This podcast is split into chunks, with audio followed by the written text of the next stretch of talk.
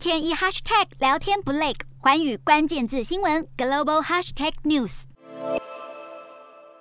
俄罗斯强行入侵乌克兰，炮击轰炸，让一向保持中立的北欧国家瑞典和芬兰感受到前所未有的威胁，相继宣布确定申请加入北约。继芬兰之后，瑞典正式宣布申请加入北约。总理安德森和最大在野党温和党主席克里斯德森共同召开记者会，宣布以国家安全为最大考量，朝野达成加入北约的共识。不过，如果想加入北约，必须获得所有成员国同意。但成员国之一的土耳其表明反对两国加入北约。土耳其要求瑞典和芬兰遣返三十三名被认为与恐怖组织有关的人士，这些人跟库德工人党激进分子有关，但两国还没批准遣返这些人。而为了说服土耳其政府，瑞典和芬兰打算派代表团与土国官员会谈。不过埃尔段直接泼冷水，叫两国别浪费时间，他的想法不会改变。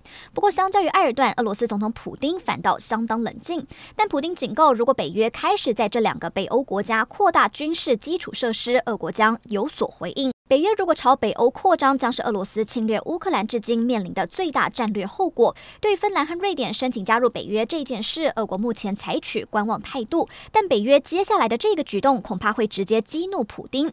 北约副秘书长吉欧阿纳宣布，前苏联共和国乔治亚的领袖已经获邀参与六月底在西班牙马德里举行的北约高峰会。乔治亚已经表明期盼加入北约和欧盟。如果真的成真，俄罗斯恐怕不会坐视不管。